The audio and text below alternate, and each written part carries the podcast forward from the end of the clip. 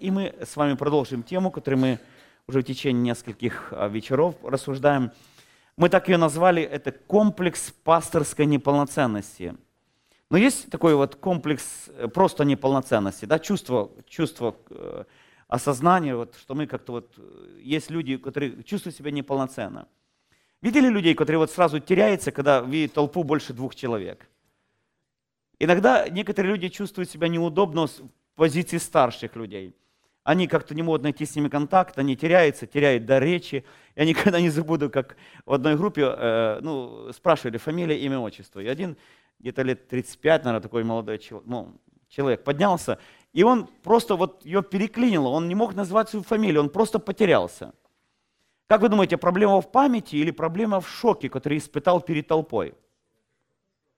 По всей вероятности, у нее есть какое-то переживание прошлого, которое вот где-то заклинило какую-то область его жизни. Возможно, возможно, я говорю, возможно. Когда-то его хорошие, ну я в кавычках говорю, хорошие воспитатели, возможно, поставили перед линейкой, знаете, как раньше в школах, да, перед линейкой, и отчитали перед всеми. И вот этот маленький, маленький, беззащитное существо, которое раздавили, унизили перед толпой, каждый раз, когда поднимается перед толпой, его точно так же вот переклинивает, как вот было раньше. Он говорит, и вот стоит бедный и не может вспомнить свою фамилию, имя, вот не может, и все. И он мучается, краснеет, потерял до речи, все смеются, и, и, и сел, ну успокойся немножко, успокоился, потом поднялся, там, вот. Это нормальный человек. Кто из вас, если испытывал огромное, огромный какой-то внутренний барьер, когда вы первый раз стали проповедовать? Все, но есть естественный барьер, есть естественный, а есть болезненный. Например, некоторые люди не могут говорить со старшим, старшими себя мужчинами. Он спокойно общается, допустим, с женщинами, спокойно общается с своим разным, равным возрастом, а старшим мужчиной не может. Почти всегда это человек, который был раздавлен когда-то мужчиной, допустим, безжалостно наказываемый отцом. И эта записанная программа родила в него такую вот неполноценность. А если его с детства называли, извините, дураком, там, неполноценным, возможно, в это и поверил. И ему очень трудно воспринимать себя полноценной личностью. Очень трудно воспринимать себя полноценной личностью. Ведь мы себя ценим по нескольким вещам. Прежде всего, очень важно, как мы оцениваем себя, как мы оцениваем себя. Прежде всего, мы оцениваем себя, допустим, под углом того, как нас оценивают другие люди. Второе, конечно, мы, как христиане, мы учимся, как оценивает нас Бог. И третье, как оцениваем мы сами себя. Вот давайте я приведу, приведу вам очень простой тест. Скажите, насколько вы цените, например, свой совет самому себе? Или вы управляемы мнением других людей? Допустим, вам раскритиковали. Является ли это основополагающей, который раздавливает вас, и вы уже чувствуете себя все, раздавлено несколько, на некоторое время? Я встречал таких людей, которых, например, говорят, ты знаешь, вот мы хотели что-то делать, а братья вызвали, по рукам надавали, все, не можем больше, месяцами человек в трауре, потому что его покритиковали правильно, неправильно другие люди. Если он полноценная личность, которая знает, как говорит в хорошем смысле слова, себе цену, мнение, взгляда, он оценит мнение других людей, не правда ли? Оценит. Он возьмет лучшее, худшее отбросит, но он не будет просто разбит вдребезги. Может, он ранен, ему будет очень неприятно, очень больно, но все-таки, все-таки для него мнение людей – это только мнение, которое он оценивает, принимая или не принимая. В таких случаях человек является полноценной личностью. Но заметьте, многие люди, для многих людей оценка окружающих является главной и единственной. Такие люди чаще всего, ну, как рабы, бегают, чтобы заработать похвалу от других людей, идут на любые компромиссы, делают что угодно, только их похвалили, они просто зависимы от похвалы и раздавлены любой критикой. Это говорит о том, что не потому, что жестокие критиканы или похва- хвалящие его, это тоже влияет, но это только говорит, что он сам по себе чувствует себя негодной личностью, которая не имеет никакой ценности, ни его мнение, ни он как личность. Встречались с такими людьми? Я хочу сказать, что мы, служители, находимся в точке, правда же, в сфере отношений, похвалы и критики. Кто скажет, что это так? Похвалы и критики. И до тех пор, пока мы не осознаем свою нормальную ценность в Божьих глазах, что мы не, пока не примем его оценку нас самих, мы будем подвержены, очень сильно подвержены похвале или критике.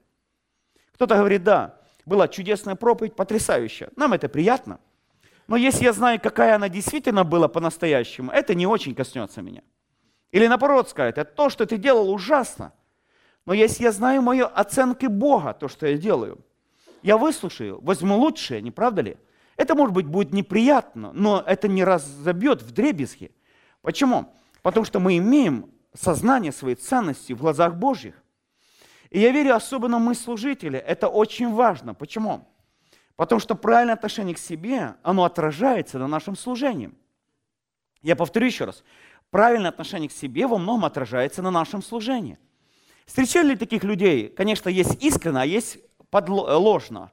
Которые приходят и говорят, знаете, брат, я ничего не значащий, ничего не умеющий, но я самый наименьший, самый та-та-та-та-та-та-та-та-та-та.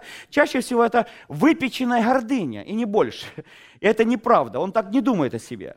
Но иногда это и правда. Кто понимает, о чем я говорю? Некоторые сидят, говорят, ну знаете, я наименьший, слабый. И когда говорят, и чем дольше говорят, тем я больше думаю, какой он гордец, сидит передо мною, только в лохмотьях монаха. И каждая его дырка выпячивает ее духовную гордыню. Почти всегда это неправда. По-настоящему скромный человек, он никогда не будет выпячивать свою скромность. Аминь. По-настоящему мудрый человек не будет выпячивать свою мудрость. Соломон говорит, мудрость скрывает знание. Человек, который знает себе, ну, в хорошем смысле слова, и реальную оценку, он никогда не будет зависим и, ну, вытягивать похвалу от других людей. Он просто служит Господу. Он не будет зависим от людей. А значит, он будет подконтрольным Богу. И еще один момент очень важен.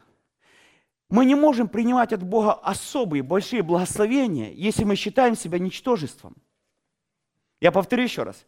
Мы никогда не сможем свободно принять от Господа благословение, если будем считать себя ничтожеством. Есть вторая крайность – гордыня. Тогда Бог противится нам. Но и вторая крайность, обратная сторона, это считать себя просто ничтожеством. И еще один момент. Практически все в нашей жизни, что делает Бог для нас и через нас, определяется верою или проявляется верою. Итак, я хочу прочитать или продолжить эту мысль, которую мы уже разбираем в течение трех вечеров. Это чувство или комплекс пасторской неполноценности. Есть такой комплекс, ну, ну, женщина чувствует себя уродин, уродливой, правда же? Как она делает? Одно из двух. Или она будет прячется, стесняться и чувствовать себя вот такое неудобно в обществе других людей. Или наоборот, будет настолько стараться скрыть свое уродство, таких, ну, с иголочки все одето, или выпячивать все. Чаще всего это человек, который чувствует себя ужасно неполноценно в других областях. Он хочет хоть чем-то блеснуть свое достоинство. Человек, который спокойно относится к другим вещам, то есть знает, как говорит в хорошем смысле слова, оценку, которую дает ему Бог, его оценка будет зависеть от его расположения. Первое. Он смотрит на себя так, как на него смотрит Бог, как Божье творение. Второе. Он смотрит на себя так, как на него смотрит Бог, как Божье дитя. И третье. Он смотрит на себя так, как на него смотрит Бог, как Божий служитель. Я хочу, это три вещи, которые составляют нашу оценку. Давайте еще раз повторим. Мы должны смотреть на себя так, как смотрит на нас Бог, как Божье что? Творение. Повторите это слово. Божье творение. Это Божье творение. И я хочу своим детям внушать с самого детства, что они Божье творение. Что они не просто там теория, то есть, результат эволюции. Это Божье творение. Это не ошибка папы и мамы. Это не крест на нашу голову родительскую. Это Божье творение. Они Богом сотворены существа для определенной цели. Второе. Мы имеем достоинство в Нем, во Христе. Как-то я спросил студентов наших, сколько вы стоите? Или нет, был трудный вопрос, сколько они стоят? Это был серьезный вопрос. Правильный был ответ такой. Моя цена – это цена жизни Иисуса. Аминь. Скажите аминь. Ни больше, ни меньше. Это не мое ни достоинство, ни заслуги. Но эту цену, которую заплатил за меня Бог, чтобы я его стал его дитям. Это цена жизни Иисуса. Это высокая цена. Потом мы можем очень ясно понимать, кто мы во Христе. Кто мы во Христе. Итак, кто мы, Божье творение? Второе, кто мы во Христе? И третье, кто мы в служении, наша позиция в служении. Потому что наша оценка должна быть по мере веры, которую каждому уделил Бог. Можете повторить эту фразу? По мере веры, которую каждому уделил Бог. Если мы завышаем, по всей вероятности, это будет очень смешно. Если мы занижаем, мы просто не знаем меру веры, которую Бог дал нам. Мера веры, или не скажу текста, если скажу, мера по мере дара Христова. Если Бог дал человеку один талант, я должен осознать, у меня только один талант, и не выпячиваться, как на пять талантов. Но если Бог дал действительно пять талантов, я должен быть смелым, проявлять их, впускать в оборот. Я должен знать эту оценку, которую Бог вложил в меня, и должен действовать согласно этих пяти талантах, при этом уважая всех остальных и ставя выше себя. Потому есть очень простое правило. Первое правило, которое сохраняет нашу здоровую оценку. Прежде всего, нужно смотреть на себя так, как на нас смотрит Бог. Можете повторить еще раз. Мы смотрим на себя так, как на нас что? Первое – творение, Божье дитё и служитель. Творение Божье, Божье дитё или как христианин. И как Божий служитель, который Бог дал и позицию, и ответственность, и дарование. Я повторю еще раз. И позицию, и ответственность, и дарование. Третье, то есть второе очень важно. Мы должны думать о себе хорошо, но при этом понимать или считать остальных выше себя. Как я говорю иногда, возносите себя хоть до небес. Но, пожалуйста, при этом это главная оценка, баланс. Других ставьте выше себя. Такой Божий закон. Одни, чтобы не возгордиться, унижают себя до ничтожества. И говорит, через это я могу только поднять других. Но, пожалуйста, оценим других, дарование других, ценность других личностей. И должны ставить выше себя в почтительности, в уважении и почтении. И я хочу сказать, если мы оцениваем других выше себя, поверьте, поверьте, это хороший, хорошая способность не гордиться. Потому что гордость как раз унижает других и критикует других, надмевается над другими, не правда ли? Гордость – это сравнение с другими и выпячивание, и ставя себя выше, чем других. И третье, одно из самых лучших средств, на мой взгляд, на мой взгляд, по отношению к личной самооценке, мы должны понимать, все, что у нас есть доброе, это Божий дар. У нас нету ничего доброго, чтобы мы не получили. Давайте это, думаю, красивая фраза, мне нравится. Это библейская фраза. Повторите для себя. У нас нету ничего доброго, чтобы мы не получили. Мы не можем хвастаться, хвастаться, получивший, как не получивший, как свое. Если у нас есть что-то доброе, мы говорим, это доброе, но это дар Божий. Мы просто получатели, мы проводники, но мы не источники. Если Бог дал помазание, да, оно есть, мы не должны говорить, у нас нету, да, оно есть, но это мы получившие. Потому если оно что-то проявляется доброе, мы говорим, Боже, благодарю источника, Тебя всемогущего Бога. Это Твое. И Ты дал ответственность только распоряжаться в нем. Гордость заключается в том, что мы считаем получившие, как приобревшиеся сами, или то, что мы сами производим. В этом состоит и гордость. Скажем, да, у меня есть мудрость. Если Бог говорит, да, Бог дал мудрость, может быть, это есть. Но мы можем говорить, это дар Божий. И пока Бог открывает свою руку, она есть. А если Он закроет, мы будем самыми, наверное, глупыми людьми и натворим что-то недоброе. Мы тогда зависимы от Создателя. Если Бог дал дарование, мы говорим, да, оно и есть, если это реально. Это мера дара, который Бог дал. Но я хвалюсь, как получивший. Аминь. И чем больше мы ценим себя, тем больше мы можем восхвалять Всевышнего. Есть две вещи, чтобы не возгордиться. Первая часть – унижать себя. Считать себя просто ничтожеством. А второй метод, считаю, что библейский, это восхвалять Его. Восхвалять Его. И чем мы больше восхваляем Его, как источник благословения, поверьте, в этом и состоит библейская мудрость и библейское смирение. Аминь. Восхвалять Его. Давайте запомним три вещи, которые балансируют нашу способность правильной самооценки. Первое. Давайте повторим. Смотрите на себя так, как на нас смотрит что? Есть в Евангелии написано, что вы ничтожество? Или наши дети неполноценность? Ненормальные? Ничего не получится? Не получалось и не получится? горе для будущих по здоровью семей. Так не написано. Аминь. Это Божье творение. Вторая часть. Как бы мы ни относились к себе, мы должны других почитать, что цените других. И поверьте, что это лучший путь к смирению и здоровой самооценке. Чем мы больше ценим других, тем больше осознаем и ценность себя в Божьих глазах. И третье. Важно, что мы всегда осознавали, все, что у нас есть доброе, мы только получившие. Мы только те, которые получили. Мы не можем хвалиться, как не получившие. Итак, это создает у нас здоровое проявление в нашем служении. У нас есть тема «Комплекс пасторской неполноценности». Я сделал такое большое введение. Давайте откроем текст и мы прочитаем. Второе послание Тимофея, пожалуйста. Второе послание Тимофея. Первая глава. И мы прочитаем пятый, шестой и седьмой стих. И даже восьмой стих.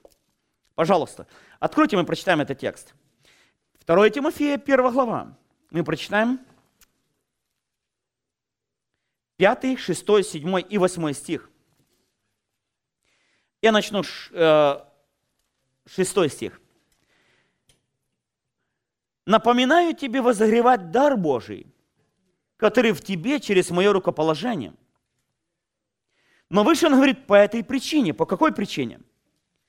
«Приводя на память нелицемерную веру твою, которая прежде обитала в бабке твоей Лоиде и в матери тебе, твоей Евнике, уверен, что она и в тебе. Именно по этой причине напоминаю тебе возгревать дар Божий, который в тебе через мое рукоположение. Ибо дал нам Бог духа не боязни, но силы и любви и целомудрия. Итак, не стыдись свидетельства Господа нашего Иисуса Христа, не меня, узника Его, но страдай с благовестием Христовым, силою Бога, спасшего нас» и так дальше. Заметьте, по какой причине Павел говорит, что является основанием проявления духовного дарования, которое было в Тимофее. Он говорит о четырех вещах. Первое, он говорит, по этой причине, что у тебя есть здоровая личная вера и здоровое формирование твоего характера как христианина, которое было через служение и бабки твоей, и матери твоей. Эта вера, она и в тебе. По мере чего проявляется Божий дар в нас или мера Божьего дара? Первое, согласно силе, которую мы имеем. Это учение Иисуса Христа. Помните, одному давал один талант, второму там пять талантов по мере силы, по мере способности. Бог, прежде чем нагрузить нас ответственностью, дает нам возможности или способности. По всей вероятности, эта мера нашей силы, она заложена была в естественном рождении, в рождении свыше, и в том даровании, которое Бог дал лично нам, для нашего формирования и развития. Поэтому мера проявления дара и способностей прежде всего зависит от нашей духовной формы, от нашего духовного состояния, от нашей, можно сказать, полноценности как христианина. Если человек ущербный, если у него есть греховные привязанности, если он раб греха, по всей вероятности проявление дара Божьего или служения не может быть полноценным. Потому я верю, развитие дара – это прежде всего развитие личного характера, личного полноценной личности или внутреннего мира человека. Вы, наверное, обратили внимание, что в моем служении я стараюсь всеми силами, сколько можно, вкладывать в личность. Здоровая личность – здоровое служение. Полноценная личность – полноценное служение. А больная личность, даже если получает дар Божий, как непреложный Божий дар, она чаще всего ее, не в даре проблема, а в ее проявлении, потому что она чаще всего, Божий дар, проявляется сквозь призму человечности личности, или в каждом проявлении Божьего дара есть мера или фактор личности, фактор человечности, или человеческий фактор. И он чаще всего иногда или дополняет дар гармонично, или его искажает. Аминь. Например, у вас, возможно, хороший учительский дар или проповедника. Но кто знает, что если мы расстроены и подавлены, это отразится на нашей проповеди. Если у нас мрачные мысли, смотрим мрачно на весь окружающий мир, это во многом отразится на нашей способности передать эту проповедь. Даже если Бог дал нам слово, все-таки Бог сотрудничает с человеком. И, как я говорил, главный элемент любого служения – это личность, личность проповедника. Главный инструмент – это личность проповедника. Потому апостол Павел говорит: «Я знаю, что ты достаточно зрелый, как христианин, поэтому напоминаю тебе возогревать дар, который дан тебе через мое рукоположение». Вторая вещь, которая очень важна, что мы поняли, кто мы в служении, наша позиция в служении и дарование, которое дал нам Бог. Если бы я написал вам, например, попросил написать реферат, перечислите, какие вы дары, какими дарами вы обладаете. Назовите их по имени.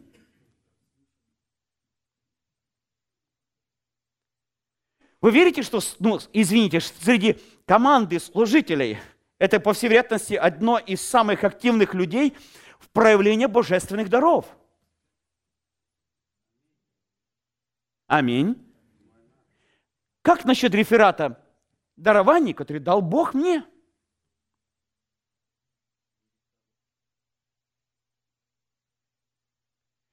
Я верю, что до тех пор, пока мы не научимся понимать дарования, которые Бог дал нам, и их проявления, мы никогда не научим людей видеть дары, которые Бог дал им, и научить их проявлять их.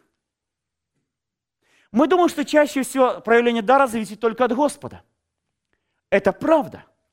Но мы несем ответственность за их силу и проявление. Бог сотрудничает с человеком.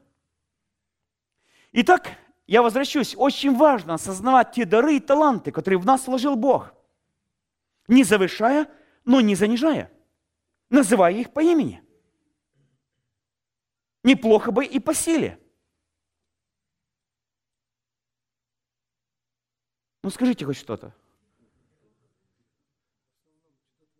Чудотворцы.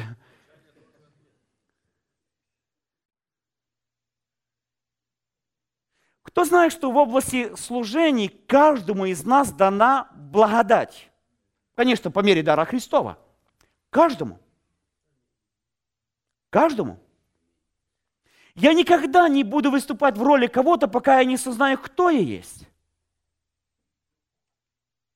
Как раз в области победы над грехом Павел говорит: почитайте себя мертвыми для греха, живыми же для Бога во Христе Иисусе. Осознайте, исповедуйте это и живите согласно это исповедание.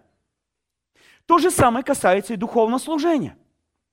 Итак, апостол Павел говорит: осознай те дары, которые ты получил через мое рукоположение, возогревай их, ты ответственный за них. Не забудь за пророчество, которое было про это. Будь смел в этом. Аминь. Третья область, которая очень важна, он говорит: «Ибо Бог дал нам духа не боязни, но силы любви и целомудрия». В другом переводе «самообладание». Одно из страшных препятствий для проявления духовной силы – это страх, робость. Страх – это противоположность веры. Любое духовное проявление, оно сопровождается и проявляется по мере веры. По мере дара Христова, но проявляется через нашу веру. Кто знает, перед тем, как проявить Божью силу в проповеди, в учении, в чем угодно, Бог наполняет наши сердца смелостью, верой, не правда ли? Потому что вера – это канал проявления Божьего дара. Мы иногда ждем только сверхъестественного наполнения, когда уже выключится наш ум, и мы уже перестанем бояться, даже когда боялись. Как говорят, боялись, боялись, выключил Бог нас, проявился, потом опять включил, опять в страхе. Я верю, что иногда и так Бог делает, но это исключение. Большую часть Бог работает с личностью. Совершенно естественно. Аминь. Бог нам дал духа не боязни, но силы, любви и самообладания. Я хочу обратить на это особое внимание. Сколько бывает людей, и в том числе служителей, которые находятся в страхе, неловкости.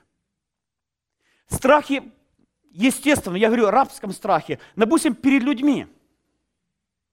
Скажите, как трудно бывает подняться и провозгласить Божью истину, если Бог вам дал сердце слова. Сколько нужно смелости. Но в данном случае робость, робость перед людьми, она ставит сеть. Так говорит Писание. И много, особенно лидеров в духовной жизни, в служении, часто контролируют люди, порабощая их страхом и чувством вины. То, что мы называем дух контроля, как угодно назовите, именно страхом и чувством вины. Например, самые простые вещи. Смотрите, допустим, в каком-то вы бываете служении, и приходит человек, который пытается что-то нарушить. Например, он пытается, например, самый, ну давайте возьмем маленькое молитвенное служение. Вдруг кто-то берет человека и начинает громко молиться, бесчинство и так дальше. Кто знает, что через время он начинает духовно контролировать это молитвенное служение? Если он начинает еще проявлять что-то неразумное или еретическое, кто знает, что даже сильная молитва или сильное Божье проявление, которое было до этого, оно гаснет, потому что человек начал другой контролировать и стал духовным лидером над этим служением. Один формальный лидер, а второй, который ворвался и сместил его духовно и начал контролировать это служение. Если мы как лидеры, как служители, которые Бог поставил в эту позицию, не противостанем и не получим победу, духовный контроль возьмет бесчинствующий человек. И поверьте, что проявлению Божьей силы будет положено препятствие. Как вы думаете, много ли людей иногда контролируют лидерами, служителями, которые являются бесчинствующими, и они недвижимы Божьим Духом? Мы сейчас говорим о духовных вещах. Давайте я объясню что-то на примере. Возможно, допустим, я прихожу, я сейчас расскажу немножко как причину. Я прихожу на собрание, другую любую церковь. Для меня очень важно, какие права для меня дал служитель при моем служении. Если он сидит и не хочет, не хочет, не хочет проявления Божьей силы, если он сидит и говорит только внутри себя, только чтобы не проявлялось никак, я чувствую это влияние на всю атмосферу. Почему? Потому что он законную, имеет законную власть над этой территорией. Это его территория власти. Потому ее расположение или нерасположение персонально ко мне, гостю в этом собрании, во многом или сильно влияет на проявление Божьей силы и Божьего дара. Есть духовный мир, а есть человеческая власть, которой Бог поделился, наделил служителей. Бывает реальный служитель, реальный лидер, а есть лидер, контролирующий лидера. И лидер является подконтрольным ему. И он контролирует его зависимостью, страхом, виною или другой формой зависимости. В данном случае проявляется сила, чаще всего, и контроль человека реального лидера, а не формального.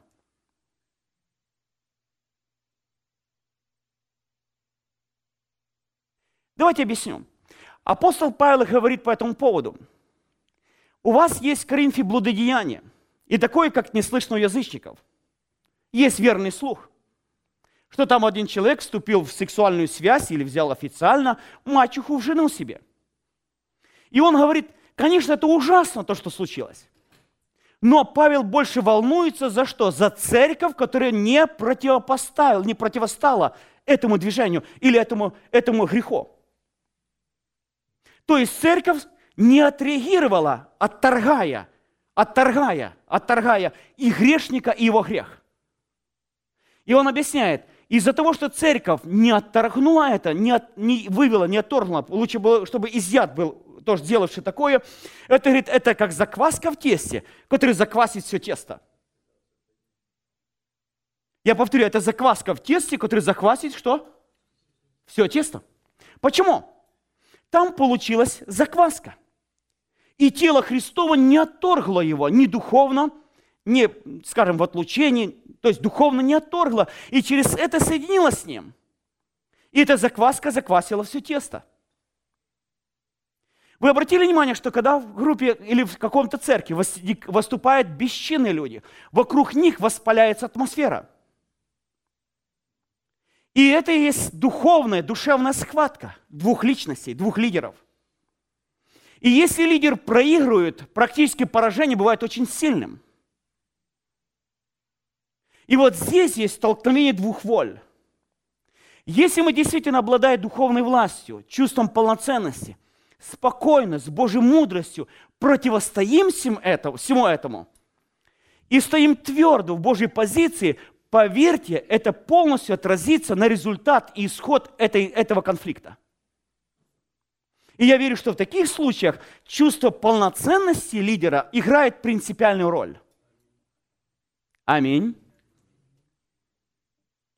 Братья, я верю, что мы должны быть добрыми и мягкими людьми. Мне очень нравится характеристика, я часто ее изучаю. Как и Павел говорит, я мог бы прийти, мы могли бы прийти к вам, знаете, ну, важные там, как служители Христовы, как апостолы. Но мы пришли к вам, были тихи между вами, как кормилица, там, ну, нежно подкладывающая, знаете, пищу. Мы хотели передать вам не только благовестие, но души наши, ваши, наши, ибо вы стали нам любезны. Мы просили, убеждали, умоляли вас, помните, поступать достойно. Он действительно, это должно такое сердце быть у служителя. Но в то же время он говорит, с властью к вам прийти, жезлом, властью или словью. Помните один человек, который начал контролировать целую церковь? Это описывается в послании Иоанна. Кто помнит его имя? Диатреф. Он настолько начал контролировать церковь, отвергая все власти, которые поставил Бог, не принимая его посланников. И он даже отлучал тех, которые их принимают. Практически он взял, кажется, ну где же церковь? Почему церковь не могла на это отреагировать? Потому что это был не только человеческий контроль, но и духовный контроль. И я верю, что Бог наделил служителей тремя вещами. Первый, Он наделил их позицией. Второе, властью. И третье, дарами. И эти три вещи очень важно осознавать. Аминь. Конечно, это одно из неотъемлемых частей любого лидера. Это в критический момент нужно стать твердым, невзирая на лица, и действительно использовать всю полноту власти и влияния, чтобы противостать любому злу. Или той закваске, которая, если смолодушествовать, заквасить все тесто. И, кстати, забравши нашу власть, которую дал нам Бог, бесчинствующие люди обратят ее в первую очередь против нас. Такой духовный закон. Я приведу исторический пример. Знаете, насколько был мягкий последний царь в России? К нему, в общем, пришли несколько ходоков, и он отрекся от своего трона, от своего престола в пользу своего очень слабенького еще брата, который, кажется, просарствовал двое суток. Большевики пришли и захватили эту власть. И одной из первых, которой забрана власть, была обращена прежде всего против царя и его семьи. Запомним одну закон, один духовный закон. Если у нас забрали духовное оружие, одно из первых, кто будет поражен им, это мы сами.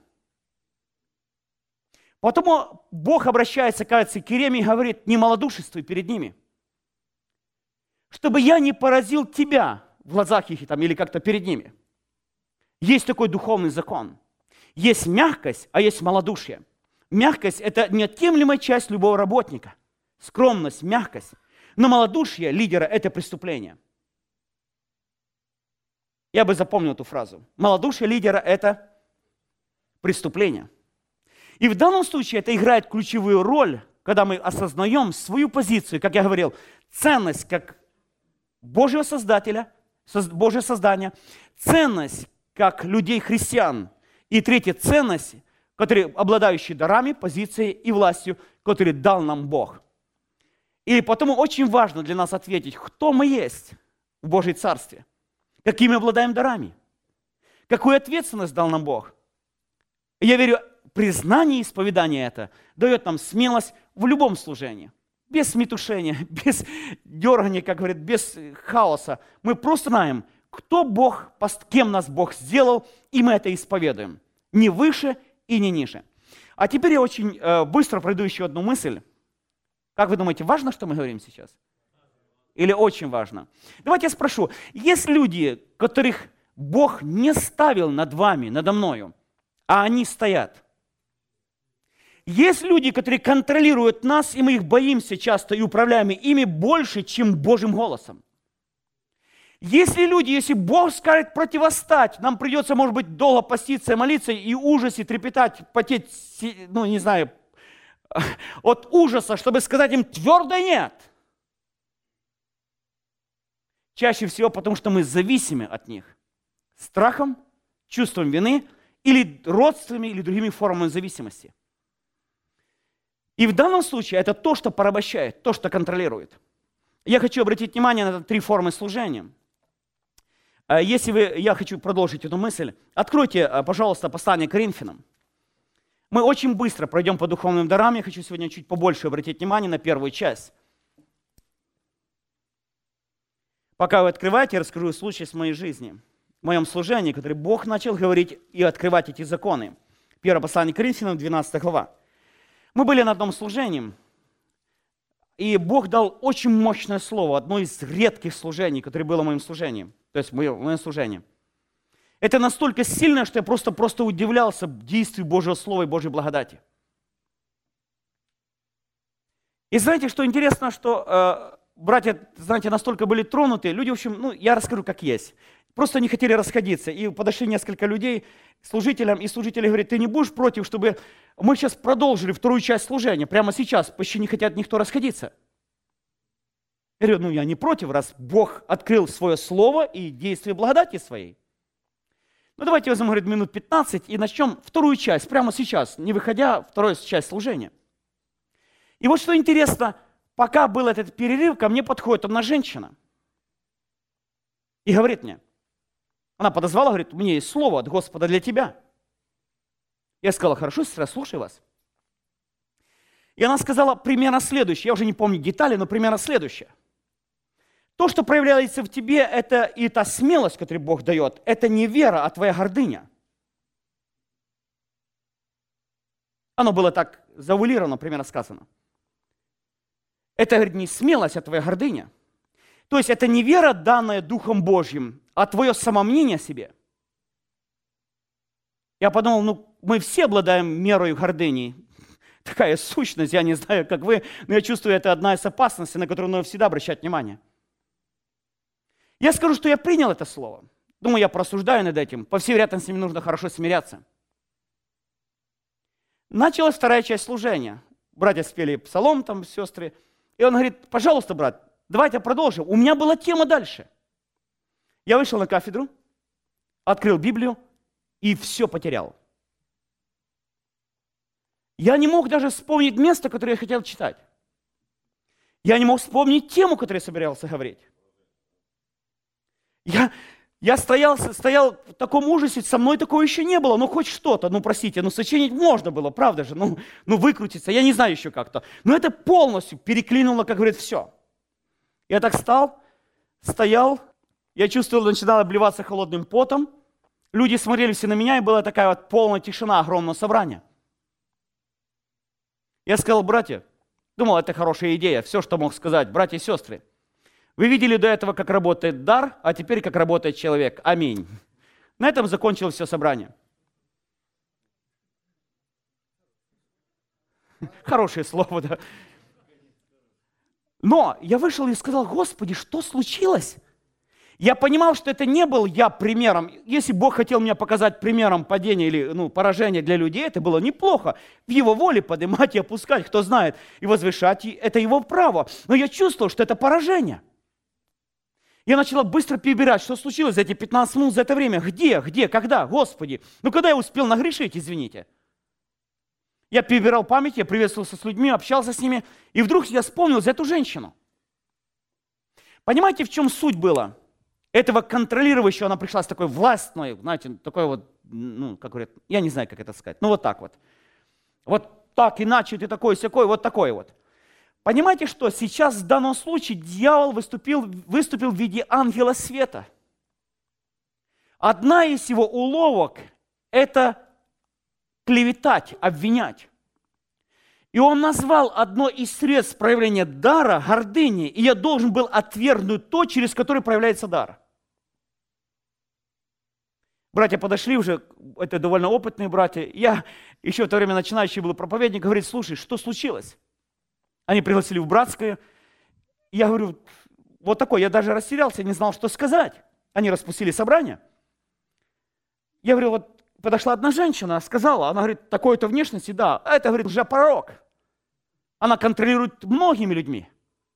По всей вероятности, это был человек, который контролировал во многом этим собранием. Кто получил, понял, что случилось? Официальная власть, скажем так, дала право. Но реальная власть, с которой столкнулся реально, когда начал действовать Дух Божий, я ей проиграл. И замолк. Потом, когда они рассказали о ее сущности, я понял свое поражение. Как вы думаете, сколько людей, которые, возможно, не ярко, но поражены и контролируемые, людьми, сидящие в зале, которые имеют контроль над личностями, над лидерами? Павел говорит, если бы я и до сих пор угождал людям, я бы не был бы рабом Христовым. Просто невозможно угождать тому и другому. Я быстро приведу еще один случай из Писания. Помните, Бог дал задание, поставил позицию власти Илью. И он, ему противостояли личности, обладающие духовным контролем над Израилем. Прежде всего, первые, с которым он столкнулся, это были, как они называются, лжепророки, не лжепророки, а жрецы, скажем. Это были служители дьявола. И Бог проявил свою власть и силу, и произошла духовная потрясающая победа, и Израиль признал и исповедовал всемогущего Бога. Кстати, рядышком с ним при этом всем стоял реальный, или формальный, скорее всего, лидер Ахав. И он тоже признал Божью власть, по крайней мере, устами, может быть, низко, но признал Божью власть. Но он был формальным лидером, а не реальным. Он был формальным лидером, а не реальным. Реальным лидером, духовным лидером, духовным лидером, духовным лидером, обладающий определенной по всей вероятности духовной властью, а возможно подконтрольным, определенному, может быть, сильному контролирующему духу была Изавель, которая контролировала всех и пророков, то есть не пророков, этих э, жрецов. Это были ее ставленники, которые, возможно, через нее она распространяла эту ложь среди Израиля и контролировала Израиль. И царь для нее, ее муж, был только формальной властью, которой она управляла им. И помните, когда он пришел туда, он рассказал, возможно, теряясь, ты знаешь, он, перебили вот всех, Илья перебил всех, один всех. И, наверное, она все-таки влетела ему от, от ее жены. Она сказала, когда она получила весть, пускай то и то сделает со мной Бог, если они то, то же самое не сделают с Ильею. Практически это было исповедание лич человека власти. Помните, мы говорили с вами за исповедание?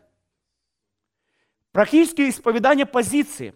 Реальным духовным лидером Израиля, духовным и политическим лидером Израиля была Иезавель. И столкнулись две личности, два человека власти, обладающие божественной властью и обладающие государственной и демонической властью. Мы иногда говорим, вот такой Илья устал, наверное, потому испугался Иезавели, вот мужчину не испугался, а женщину испугался, вот там восемьсот или сколько там пророков не испугался, а одну женщину испугался. Почему? Эти были только пешки в ее руках. Реальный духовный лидер была эта женщина, обладающая государственной и духовной властью. И столкнувшись с ней в духовном мире, в духовном мире, в духовном мире, в духовном мире, Илья проиграл. Чем проиграл? Страхом. Повторите это слово. Страх – это одна из форм контроля. Страх – чувство вины и стыда. Страх и чувство вины – это два основных орудия, которые контролируют люди власти другими людьми и контролируют дьявол. Он испугался, пошел под можжевелый куст и как результат потерял помазание, радость, дух победы, силы любви и обладания, самообладания. И наполнен был страхом. «Господи, забери меня, хочу смерти!» Конечно, Бог помиловал его. И что Бог сказал ему, когда он подошел к Кормилу назад? «Поставь двух людей власти. Поставь ты, по моему, от моего имени, двух людей власти. Один из них достаточно негодный». Именно эти два человека, люди власти, свергнут эту личность, с которой ты проиграл. Именно эти две, два человека власти, которые поставил Бог через Илия, дальше уничтожили власть Иезавели. И, можно сказать, разбили все духовные твердыни, которые были в Израиле. Кто знает, что люди власти, особенно связаны с оккультными силами, могут на расстоянии контролировать нас. Они могут сидеть на собраниях. Они могут быть даже членами церкви. А если они еще обладают духовными знаниями, навыком и опытом, поверьте, у них достаточно есть силы и способности контролировать.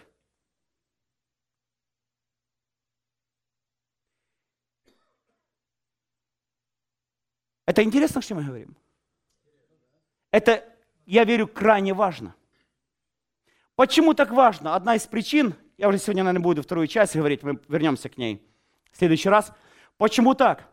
Потому что Писание говорит, одно из кризисов последнего времени – это кризис лидерства. Лидеры будут подконтрольны народу. И они будут говорить то, что заказали люди. Я перефразировал фразу, которая написана. Они будут говорить то, что льстило бы слуху. Они, народ, будут поставлять, народ поставлять, народ поставлять для себя учителей, которые льстили бы слуху. Кто поставлять? Народ. Кого? Служителей, учителей. Которые что будут делать? Говорить то, что им закажут.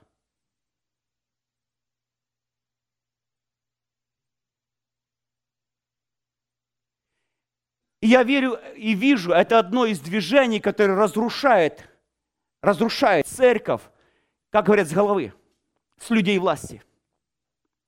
Мы должны очень хорошо понимать, если Бог нас поставил, Он даст и авторитет, и честь, и способность, независимо, что думают люди.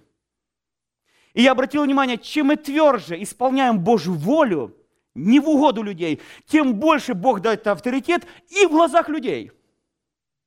Они возмущаются, но уважают. Ну скажите аминь хоть раз. Аминь. А некоторые все угождают и чувствуют, знаете. Потом вторая еще деталь. Я считаю, что это просто еретическое учение. Мне страшно, когда говорят это лидеры. Они выставляют служителя как половика, который все обмывает, оттирает ноги. Понимаете, что мы учим людей?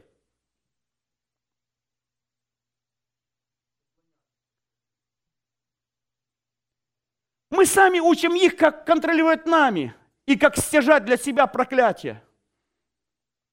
Писание учит, что они должны уважать, почитать их преимущественно с любовью, покоряться им. Аминь. Оказывать сугубую честь. Я был на том собрании, не буду говорить где, но это здесь, недалеко. Это, это, брат, конфликты за конфликтами, проблемы за проблемами. Думаешь, что он так провинился перед Богом? Ни за что считает, то там поносит, там конфликты, постоянно все. А потом поговорил с ним, он говорит, ты знаешь, я так с самого начала служения так и понял, что служитель – это половик, который отирает ноги. Я должен это провозглашать и так и жить. Конечно, так и живешь. Ты просто сам им дал власть над собой, а теперь возмущаешься, почему они взяли ее. Мы не должны вос, вос, вос, восхвалять сами себя. Нас поднимает Христос. Но мы должны точно осознавать, кто мы есть, как Божье создание, как Божьи дети и как Божьи посланники. Аминь. Бог дал нам духа не боязни, но силы любви и самообладания. И заметил, чем больше угождаешь людям, тем больше даешь им право управлять нами. Служить и угождать – это разные вещи. Снисходить к слабостям служаем и позволять, чтобы эти слабости контролировали всеми – это разные вещи.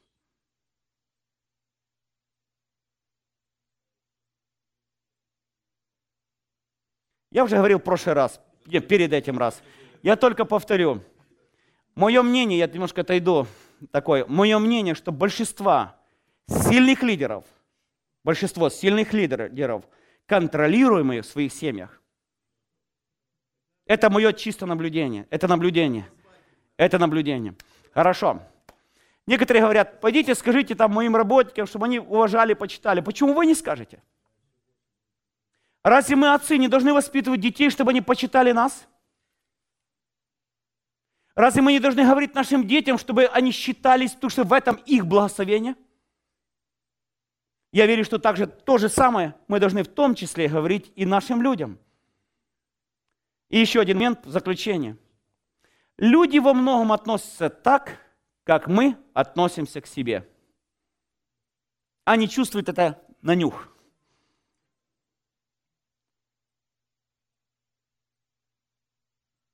Аминь.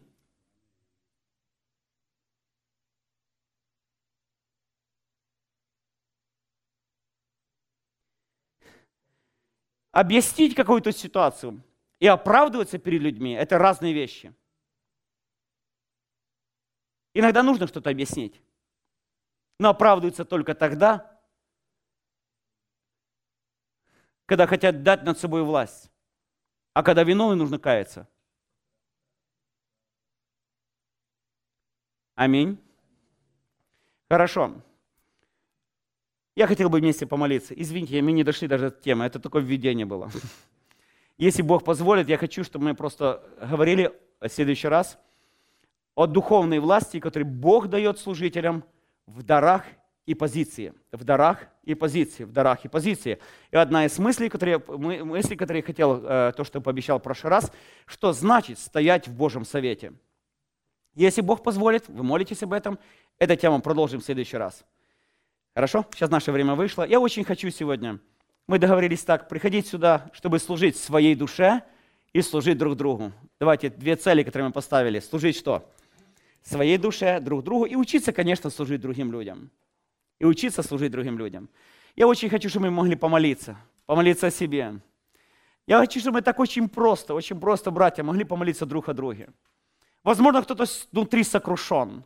Личные проблемы, неувязки, какие-то ошибки, трудности, переживания сделали наполнены робостью, робостью и стыдом. Возможно, есть люди, которые мы дали над собой власть.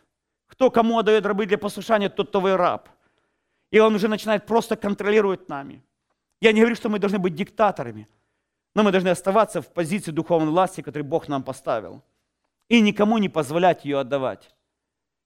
Хорошо? Потому что прежде всего, захватившие эту позицию власти, они, эти люди обратят против нас. Обязательно против нас. Обязательно против нас. Такой духовный закон. Кстати, после того, как я покаялся перед братьями и исповедал свое поражение, и понял его, пришла опять помазание и сила. Божий мир и Божие, Божие, Божие, Божие, Божие проявление. К сожалению, люди разошлись уже к этому времени. А так я очень рад был. Был человек власти, который просто был, которым я был поражен. Я хочу, если вы чувствуете, что вы, возможно, поражены, возможно, проиграли, возможно, вы нуждаетесь, чтобы с вами помолились, помолились за вас, помолились за лично внутренний мир, личное становление, чтобы Бог дал понимать до конца, кто мы есть в Божьем плане, кто мы есть в Его служении, как личности, служители, в своем служении. Если это ваша будет нужда, я хочу, чтобы мы вместе помолились. Мы всегда здесь молимся. Давайте мы все встанем на наши ноги. Поблагодарим Господа, который есть наш начальник. Он пастырь и начальник. Одна мысль в заключение, то, что говорил. Однажды я как-то спросил: Господи, как мне сохранить этот баланс и осознавать свою позицию в Тебе, и в то же время сохранить себя в смирении? И когда я так молился, открыл к Римлянам первую главу, Первый стих. Павел говорит: Павел, раб Господа Иисуса Христа, призванный апостол, избранный благовестию. Для меня это было откровением. Перед Богом, говорит, я раб. Перед людьми я посланник. Как бы сам Бог говорит через нас. Помните, Он говорил? И это дает мне основание, его избрание, призвание и посланничество. Раб и апостол. Раб и апостол. Но раб Иисуса, но апостол для людей. Но не наоборот. Я и повторю, но не наоборот. Как один служитель говорит, я сотни раз умираю, прежде чем выйти на кафедру. Но когда я вышел туда, я Божий посланник. Аминь. Пред Господом я раб, а для людей избранный благовестию, посланный посланник или апостол, со властью пославшего. Мне кажется, что в этом вопросе самообладания очень сейчас легко рассудить. Сейчас нету таких проповедников, что не обладает, нет самообладания. Он выходит на кафедру, он вытягивает бумажку, и я буду говорить на тему, а то еще, еще лучше, компьютер ложит, все, и он с полным самообладанием рассказал, аминь. Все, это проповедник с самообладанием. А раньше было выше, губы дрожат, начинают плакать, все люди плачут, стал говорить, действует Дух Святой, это старая фотография. Я так думаю.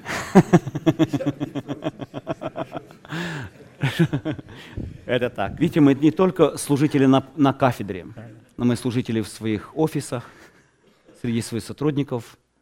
И самое больше проявляется наше вот самообладание, по всей вероятности, в конфликте, в трудных ситуациях, когда нужно и остановить, и... Да, это так. Да. Мы говорили о балансе между гордыней, нахальством, скажем так, и твердостью. Это разные вещи. Есть дерзновение, а есть дерзость. Есть откровение, а есть хамство. Правда же? Есть смелость, а есть, ну не знаю, там... Это разные вещи. Они очень тонкие, между ними хранится.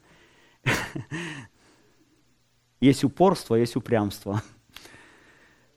Минуты потрясений мы иногда ревнуем, мы ревнуем и плачем. Мы понимаем, как мы беспомощны. Но факт есть факт. Столкнувшись с духовным миром, так написано. Убоялся, убежал. И как результат был, как называем сейчас, в полной депрессии, что готов был умереть. Хорошо. Прочие рассуждают. Хорошо, давайте мы вернемся к этому части. По всей вероятности, здесь не столько, не столько даже манера говорить, то, что Адам Семенович говорил, а по всей вероятности это внутреннее состояние. Как-то один человек, ну еще раз мы рассуждаем об этом, один человек, как-то мы разговаривали с ним о Христе, и он был такой активный, возбужденный, так громко говорил, сильно так вот, ну как говорит, наезжал такое слово. Я так слушал, слушал и говорю, знаешь, ты плохо в седле сидишь, наверное, скоро будешь христианином. А он чего? Когда человек уверенный, он спокоен, а когда не уверен, он много метушится. Ну так же ж.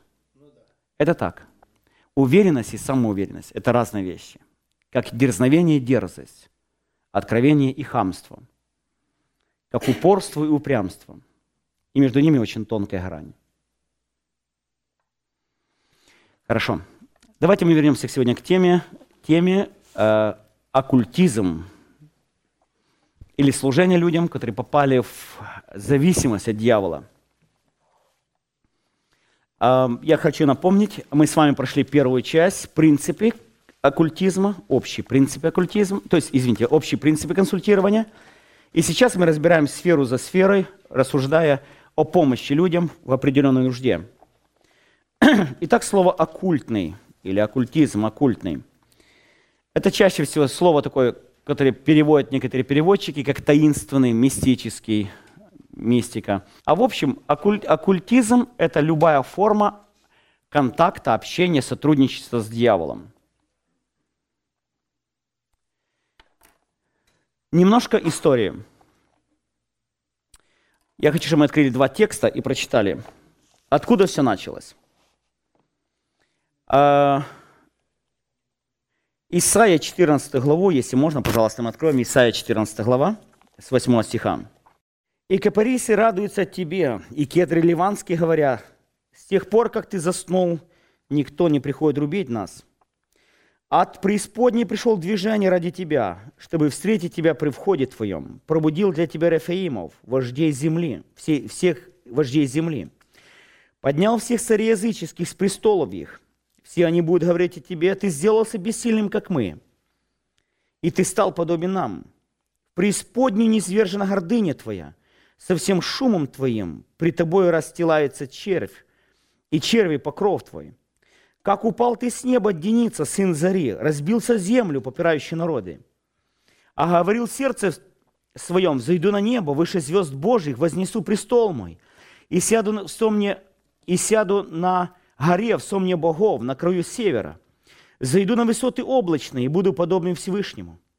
Но ты низвержен в ад, в глубины преисподней. Видящий тебя всматривается в тебя, размышляет о тебе. Тот ли этот человек... Запомните, который колебал землю, потрясал царство, вселенную сделал пустынью и разрушал города ее, пленников своих не отпускал домой. Конечно, есть два взгляда на, эту, на этот текст, который здесь написан в Исаии, как и Иезекииля, двадцать восьмая глава. Некоторые толкователи говорят, что это есть оповествование или э, рассказ, или пророчество, рассказ, или взгляд на одного из диктаторов земли. И там описывается выше, кто он. Но есть и другой взгляд, что это описывается падение Люцифера. Падение Люцифера там, на небесах. Есть два принципиально таких взгляда. Мое мнение, что это и то, и другое. И то, и другое. Мое мнение, что пророк, видя реальную личность, настолько глубоко проникает в духовную суть этих явлений, что видит за ней духовный реальный мир, начиная от его истоков. Я повторю еще раз мое мнение, что так, это такой принцип пророчества. Одной из трудностей его толкования, что часто трудно отличить, где реальные события, правда же, где реальный физический мир, а где духовный мир. Где э, и часто пророчества стоят вне времени. Вне времени. Иногда в одном предложении есть три периода. Период, который случился ну, через короткое время, потом через разделение в тысячелетия и произойдет еще в тысячелетие, иногда в одной фразе.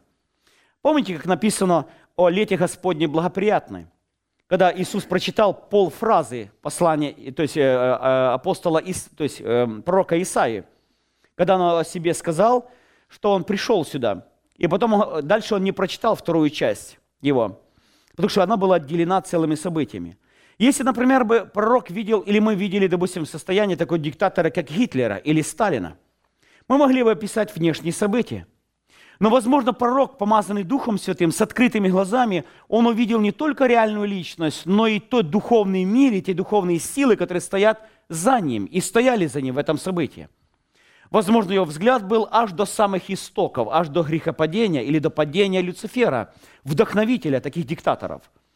По всей вероятности, вот так я понимаю, этот текст говорит именно об этом. То есть он говорит о двух планах. Первый план – это физический, то есть реальная личность. Потом он видит духовный мир до самого его истоков. Поэтому я верю, что эти слова обращены лично, конкретно к Люциферу и к его падению. Итак, Люцифер, сын Зари. Первое – это созданный Богом, Богом созданное существо. Скажем, ангел, наверное, архангел, хотя о нем не написано, что он архангел, но по всей вероятности тот, который обладал особой властью и особой позицией, и особыми достоинствами. Херувим осеняющий, да. Ну, архангел, то есть старший ангел, то есть под, которым, под контролем, который возможно, возможно, я сказал, возможно была третья часть ангелов, потому что такой есть намек в книге Откровения. Он увлек за собой там, третью часть звезд. Возможно, это была третья часть ангелов, которые были ему подконтрольны. Возможно, это так. Я сказал, возможно, это так. Итак, он обладал прежде всего особыми талантами, способностями, достоинствами. Херувим осеняющий. Некоторые даже комментаторы предполагают, что он был одним из тех, которые... Да, регент, который был, как, ну, как называется современно, лидер прославления. Я не хочу утверждать, что это так, но, по крайней мере, он обладал особой способностью, особым, особым дарами, способностью, которую наделил его Создатель, Херувим осеняющий. Наверное, обладал особой властью, положением и, конечно, ответственностью, которую Бог ему дал. И грехопадение, все-таки, когда мы спрашиваем, где был первый грех соделан во Вселенной, ответ на небесах. Где был первый бунт? Ответ на небесах. Где был первый революционер? Ответ на небесах. Где было первое разделение? Ответ на небесах. Где была первая война? Ответ – на небесах. Конечно, мы не можем объяснить философское, так скажем, происхождение греха или падения. Потому что некоторые атеисты, особенно сейчас либеральное богословие, говорят, что Творец что-то ну, недосоздал или что-то было несовершенно в создании Люцифера, почему было грехопадение. Некоторые утверждают, что Бог просто запрограммировал, это было в его плане грехопадение. Я верю, что ответ третий правильный. Бог не запрограммировал Люцифера, как и человека, на падение. Просто Бог в силу своего всезнания знал, что так произойдет. Бог был совершен во всех путях своих, но Он наделил как человека, так и Люцифера свободной волей.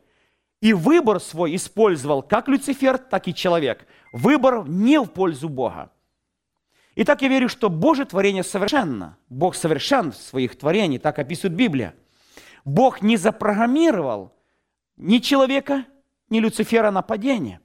Но Бог в силу всезнания знал, что так произойдет. Поэтому был предназначен Иисус, закланный прежде создания мира. Я верю, как физического, так и духовного. И, конечно, произошло, произошло падение. В чем была основная, основная проблема или основной грех Люцифера? Как говорим, гордыня. Он перестал быть стоять в позиции подконтрольной Богу. Он захотел быть независимым. Сам быть как Бог. Сам быть подобным Всевышнему. Практически от гордыни, там написано в другом месте, вознеслось сердце его. Он вышел с позиции Божьей, поставленной для него Богом. Иуда говорит об этом. «И ангелов, не сохранившие своего достоинства, но оставившие свое жилище». Я думаю, не скажу текста, если скажу, но оставившие свою Богом данную позицию служения, которую Бог для них предназначил. Он связал узами мрака на день вечного суда. На Ниневе произошла война. Был низвержен Люцифер на землю. Возможно, это было в тот момент, есть, я чуть-чуть отвлекусь, есть разные, то есть две главные теории, когда произошло именно падение, когда произошло падение. Хотя этот вопрос не освещает точно Библия, но есть мнение, довольно активное в богословии, что падение на землю произошло между первым и вторым стихом Библии. Кто знает эту теорию, что еще тогда был до, мир создан до второго стиха, произошло падение и изменилось многое лицо земли. Эта теория я не буду рассказывать, она очень объемная, в общем, она нам не так важна сейчас. Я думаю, что раз Писание нам не открывает, когда произошло, в принципе, нам не так и важно, когда. Важно, что оно произошло. Итак, на земле была создана вторая личность. Опять со свободной волей. Особая личность по образу и подобию Божьему. Я, насколько помню, не написано, что ангелы были созданы по образу и подобию Божьему. Но человек был создан по образу и подобию Божьему для общения с Богом. И дьявол продолжал противостоять Богу, увлекая за собою именно человечество. Была вселенная создана для земли, земля для человечества, а в конечном итоге человечество для церкви. Я повторю еще раз, я верю, что Бог не запрограммировал падение, потому что человеку как бы деваться некуда, как только падать. Но Бог в силу своего всезнания знал, что человек упадет, как и Люцифер.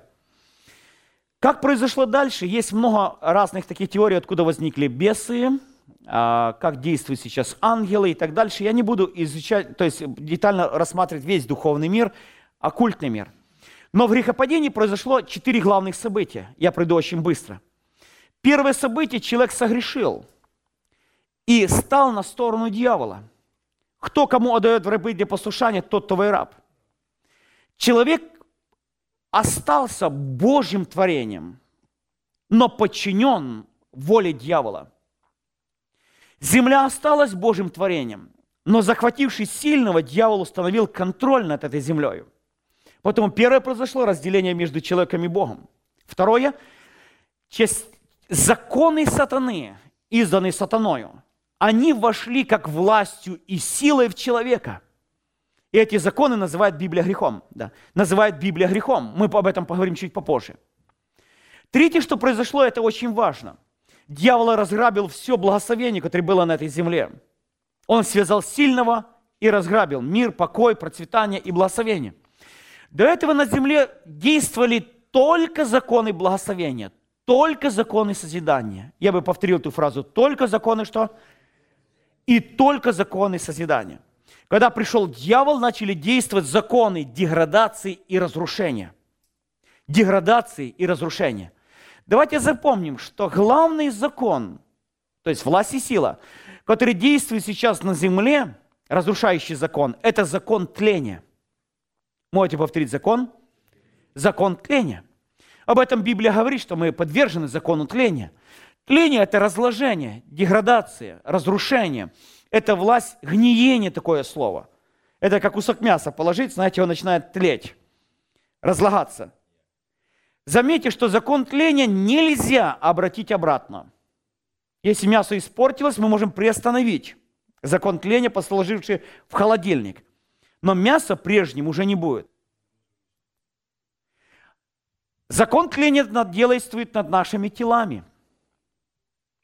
Конечно, есть только божественная сила, возможно, нарушить эти законы и восстановить.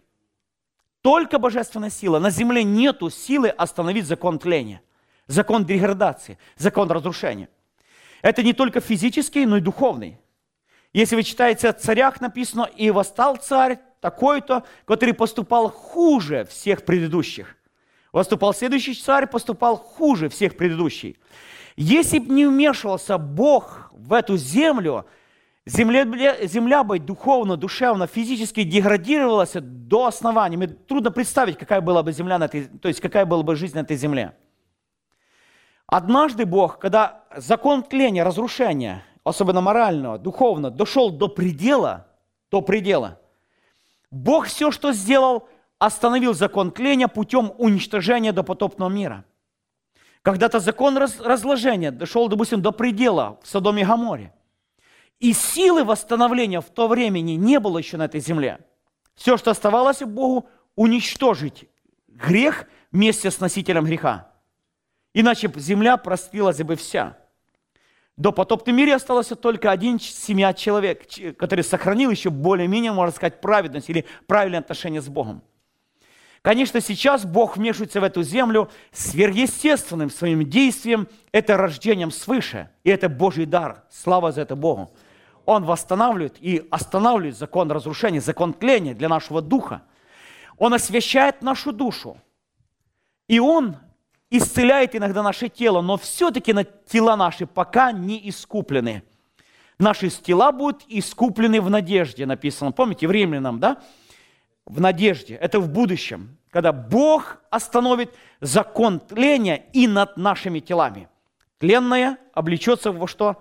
Нетление. Смертное – бессмертие. Это уничиженное в славу. И это произойдет в одно мгновение по Божьей власти. В принципе, остановить закон тления человек просто не в силах. И это то, что разложение действует на земле. И еще последнее, что случилось на этой земле, я на этом закончу до нашего перерыва, я хочу на это обратить особенное внимание.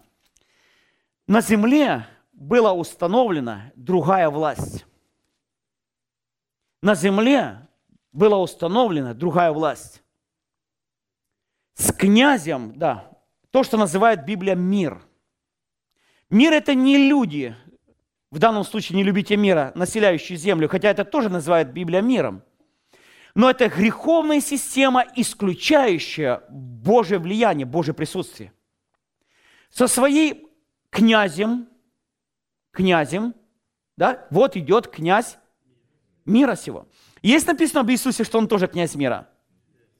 Да, но он князь другого мира, князь мира. Он имеет князь мира. В эта система власти, разложения, она имеет своего начальника или своего князя, дьявола, Люцифера. Второе, она имеет строго установленный порядок. Это очень важно. Мы в дальнейшем будем к этому изучать. Откройте, пожалуйста, послание Ефесянам, шестую главу.